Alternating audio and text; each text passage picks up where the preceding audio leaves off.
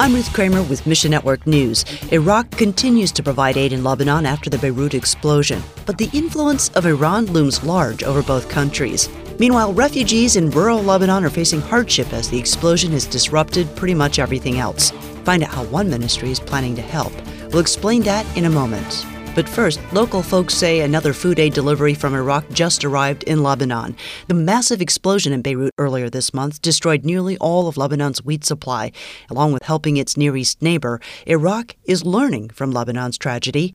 Samuel with Redemptive Stories says officials recently cleared Iraqi ports of all hazardous material. The Port Authority actually in Iraq was mandated by the government. They only had 72 hours to deal with the task mainly because the fear that with one uh, activity of Iran, then there could be some opportunity for an explosion to occur in their country as well. Iran's growing influence strikes fear in both Lebanon and Iraq. Iran has a huge influence in Iraq. They actually have military bases that they've developed.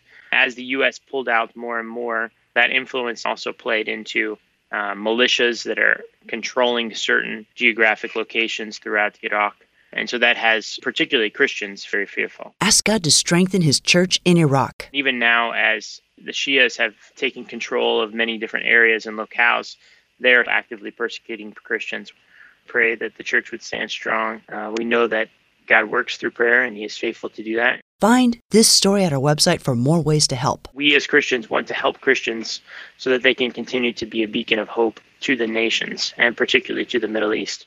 Meanwhile, for having the second largest population in the world, it seemed like India was handling COVID 19 pretty well at the pandemic's outset, but it was too good to be true. India now has over 3 million coronavirus cases, the third highest globally. And for daily new cases, they're at the top of the chart. Mission India's Eric Morshead says I think what we're seeing is just kind of a developing nation that has 1.3 billion people struggling with how to efficiently test and report on those testings.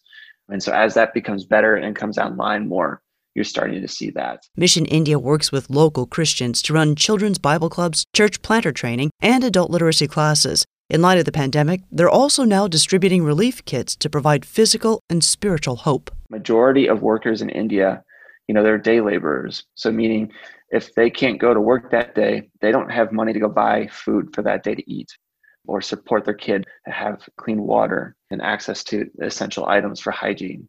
So, because of that, these relief kits are a much needed tool to help these families get by as India tries to grapple and get out of this global pandemic. You've got a part to play. We'll tell you how at missionnews.org. And far from just impacting Beirut itself, the massive explosion on August 4th will negatively affect millions of refugees who fled to Lebanon from hardship in their own countries. Anne Hamming of Tent Schools International says The word we're getting so far is that this explosion is going to make a dire situation even more desperate. Um, with the port destroyed, uh, to be able to have food and supplies coming in um, that could reach the refugees who are who are farther out. Uh, most of them, uh, the ones we work with, are you know farther out into the countryside. Over 1.7 million refugees call Lebanon home, hailing from countries like Palestine and Syria. After the explosion, unemployment will rise and food will be in short supply. As the economy gets worse, Hamming says, When it's hard for uh, ordinary Lebanese citizens, um, it's even harder for the refugees. So, how is Tent Schools responding? We are talking about how do we perhaps, you know, retool our upcoming fund campaigns uh, to help meet the needs uh, for our students and the staff uh, at our school there. And thanks for listening to Mission Network News, a listener supported service of One Way Ministries. Ever wonder how radio impacts people around the world with the hope of Christ? Well, this month, Transworld Radio is offering a free booklet called Stories of Hope that lets you glimpse inside lives transformed by God's fingerprints. Get yours free when you click on the banner ad at missionnews.org. I'm Ruth Kramer.